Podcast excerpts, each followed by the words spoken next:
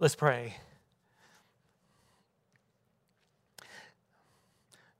God, the grass withers, the flower fades, but your word remains. And speak to us. Continue to speak to us, O oh God, as we reflect upon your holy word. In your name we pray. Amen. Poor Thomas. Thomas missed out on the first appearance of Christ. I don't know where he was. Everybody got the memo except Thomas, right? Those other 10 disciples were there, it says, and they were locked up in a room for fear of the Jewish leaders. They had just seen what they had done to Jesus, these leaders, and they were afraid it might, might happen to them next. And so they were scared, it says. They were scared out of their wits, like all of us would be. But then it said, Jesus walked through the locked doors. He just walked right through the doors. You know, you, the tomb couldn't keep him in, and no locked room can keep him out. There's no way, it's impossible. And they had this magnificent experience where he breathed on them, he breathed the Holy Spirit on them, he showed him his side and his hands. Notice that they recognized him by his wounds. And then it said they were filled with joy. And then they decided, wow, we got to go tell Thomas. And so wherever Thomas was, don't know where he was, I guess he wasn't that scared of the Jewish leaders, or maybe he was in such despair, all his hopes were dashed. Thomas, you will not believe what we experienced.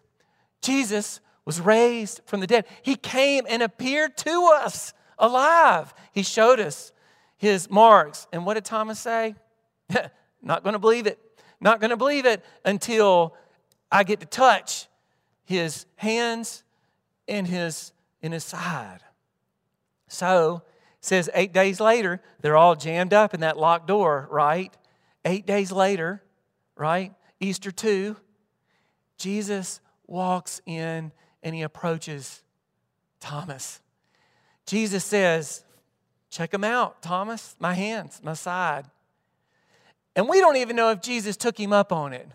We just know Thomas was overwhelmed and he said, My Lord and my God. Now, if you go back home, if you didn't bring your Bible, if you go back home and you'll see in this section that Karen read to us, some of it talks about, some of it says like the experience of uh, doubting Thomas, right? I mean, he gets it uh, bad really both ways. The first way is that he missed out, FOMO, fear of missing out. He missed out on the original appearance.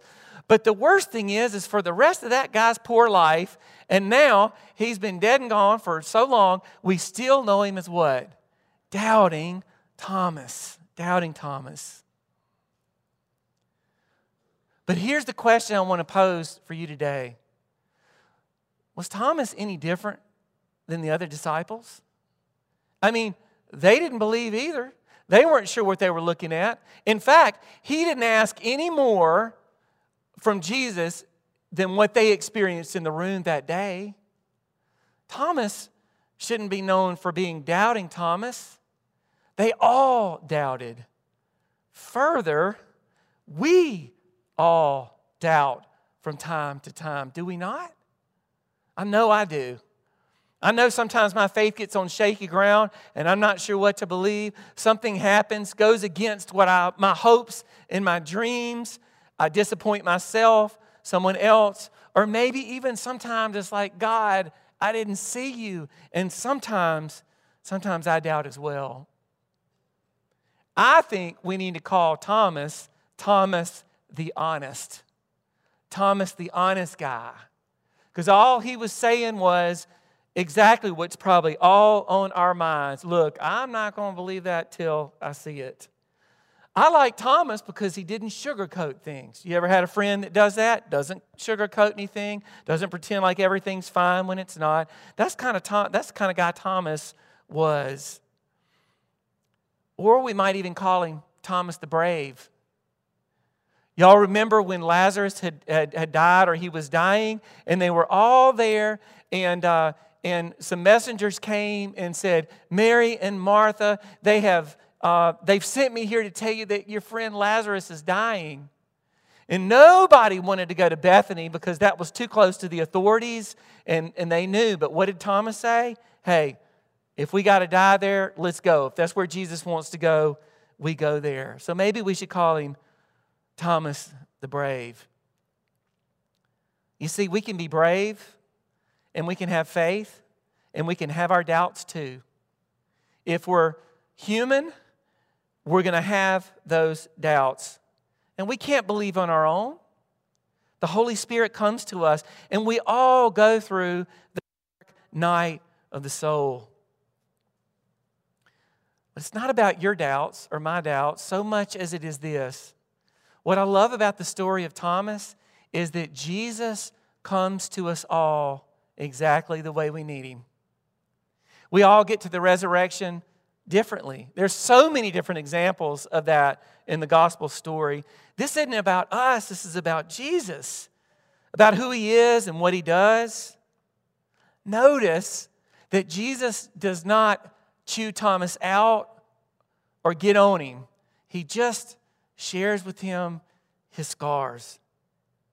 He came to Thomas because that's that, in that way because that's the way Thomas needed. He comes to us where we are in our own doubt. I don't like the branding that Thomas took. I think he is Thomas the brave, Thomas the honest. Maybe Thomas the late, the chronically late. Maybe he's the patron saint of being chronically late. Maybe he's the, he's the guy that's just got bad timing. You know, last week, this place was just packed, right? And there wasn't a seat in the house. And I know it was full of people who come all the time. It was also full of people who, uh, who are family members. But I know there might have been a few that were sort of, sort of pulled in uh, because they felt like they just sort of needed to be here, but they doubt. I kind of wish I had preached this sermon to everybody last week because this might have been the perfect sermon to tell people it's okay if you doubt. This is known as uh, Low Sunday. It's not too bad, actually. So thanks for coming today. And uh, and so the Low Sunday, sort of back to the back to the rugged, committed. You know, here we are. You know, and so and so we're here. And so you know, I feel like I'm in a way preaching to the choir. But y'all, even the choir can have doubts. Even the choir, even people who show up every Sunday One friend of mine on uh, Easter Sunday, uh, she's a pastor, and she handed out a three by five card to everybody. And of course, it was packed on Easter. And she said, I invite you to write your doubts. Next week, we're talking about Thomas, who doubted, and, uh, and I would love to have that. Do you know how many responses she got?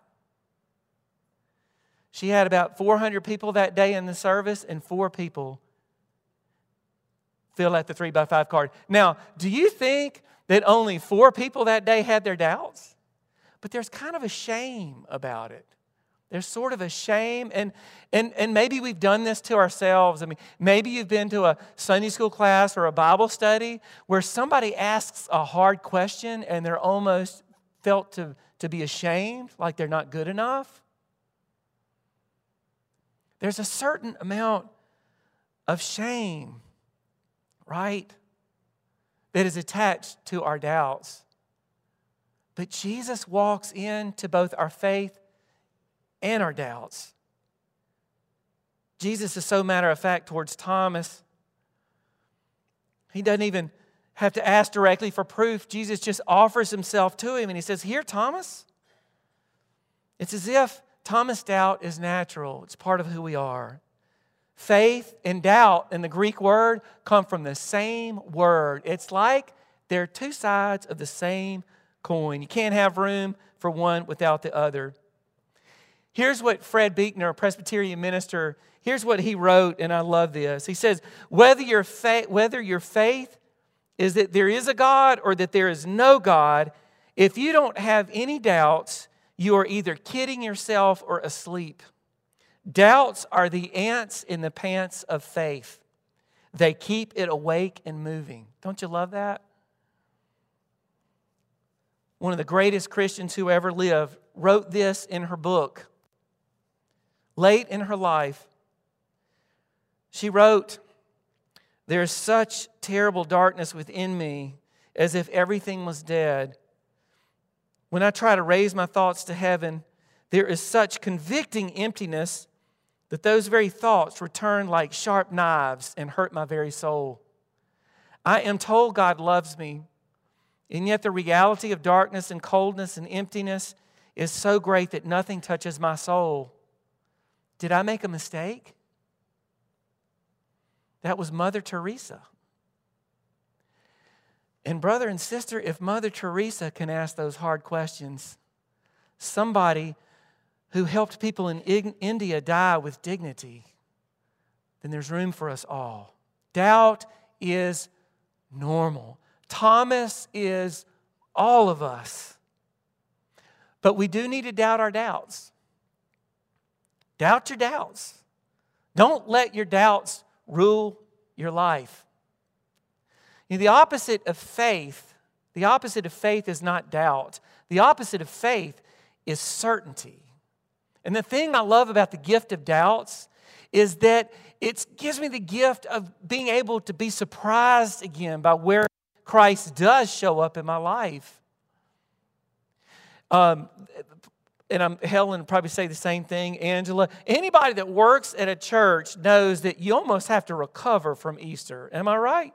Like I was just limping around, walking around. I got, you know, um, and uh, and I'm always excited to come to St. Luke's, but you know, the second week of Easter sometimes is kind of hard. This is this is International Associate Pastor Day, so you're welcome. You're getting the senior pastor here. I couldn't think of anything else to do, so I, I showed up because I wanted to, and I hate missing out on our worship. Right. Um, but even today, as I walked in, I'm like, Lord, this is kind of hard, you know, after an awesome Sunday, and are you going to show up again? And I, and I ran into Liz, who showed up for Sunday school. And the fellowship hall is decorated with the circus. Like Thursday night is St. Luke's Preschool Circus. And they're all invited, right? Right, Emily? Okay, gonna be fun. Some of you parents, uh, alumni parents of St. Luke's, knows exactly what happens on that day. It's a whole lot of fun. It'll be my first circus. But Liz reminded me that when Caroline, 25, 26 years ago, when Caroline was here in the preschool, Liz reminded me that my mom was here in this fellowship hall. And it had to, this is what's interesting about it. It had to have been one of the last churches she walked into. Not many churches after that, because not soon after, not too long after that, she got cancer and she passed away. Just a few, a few years after that. Liz mentioned that there was this one, there was this one person in preschool that had everybody, everybody held in suspension because she was to do a somersault across the stage. And they didn't know whether she was scared to do it or whether she was egg teasing the crowd, but she hesitated and she hesitated and she hesitated. And finally, she did a somersault. And Liz said, My mom yelled louder than anybody else when it was done. And I thought to myself, first Sunday, eight days after Easter, I just got a little feeling of the resurrection power of Jesus Christ, a, a, a new connection that I didn't know I had here to St. Luke's. Be very curious. When you have doubts, ask questions. You remember that great quote from uh, Jesus? Well, you remember his conversation. You'll hear it at almost every funeral when Jesus told his disciples, Do not let your hearts be troubled. If I go to prepare a place for you, I will go ahead of you. And I will, I'm, I'm, I'm preparing a place, a house with many rooms, right? It was beautiful. I could just sit here and listen to Jesus all day say stuff like that. But whose hand came up when Jesus said that? Thomas's. And you know what he said? He was brave enough to ask a question because I know nobody knew understood a word of what Jesus was saying. Thomas said, "Jesus, where are you going? We don't know." And that gave Jesus a chance to say the most beautiful and powerful words in the Holy Scriptures. Thomas, I am the way.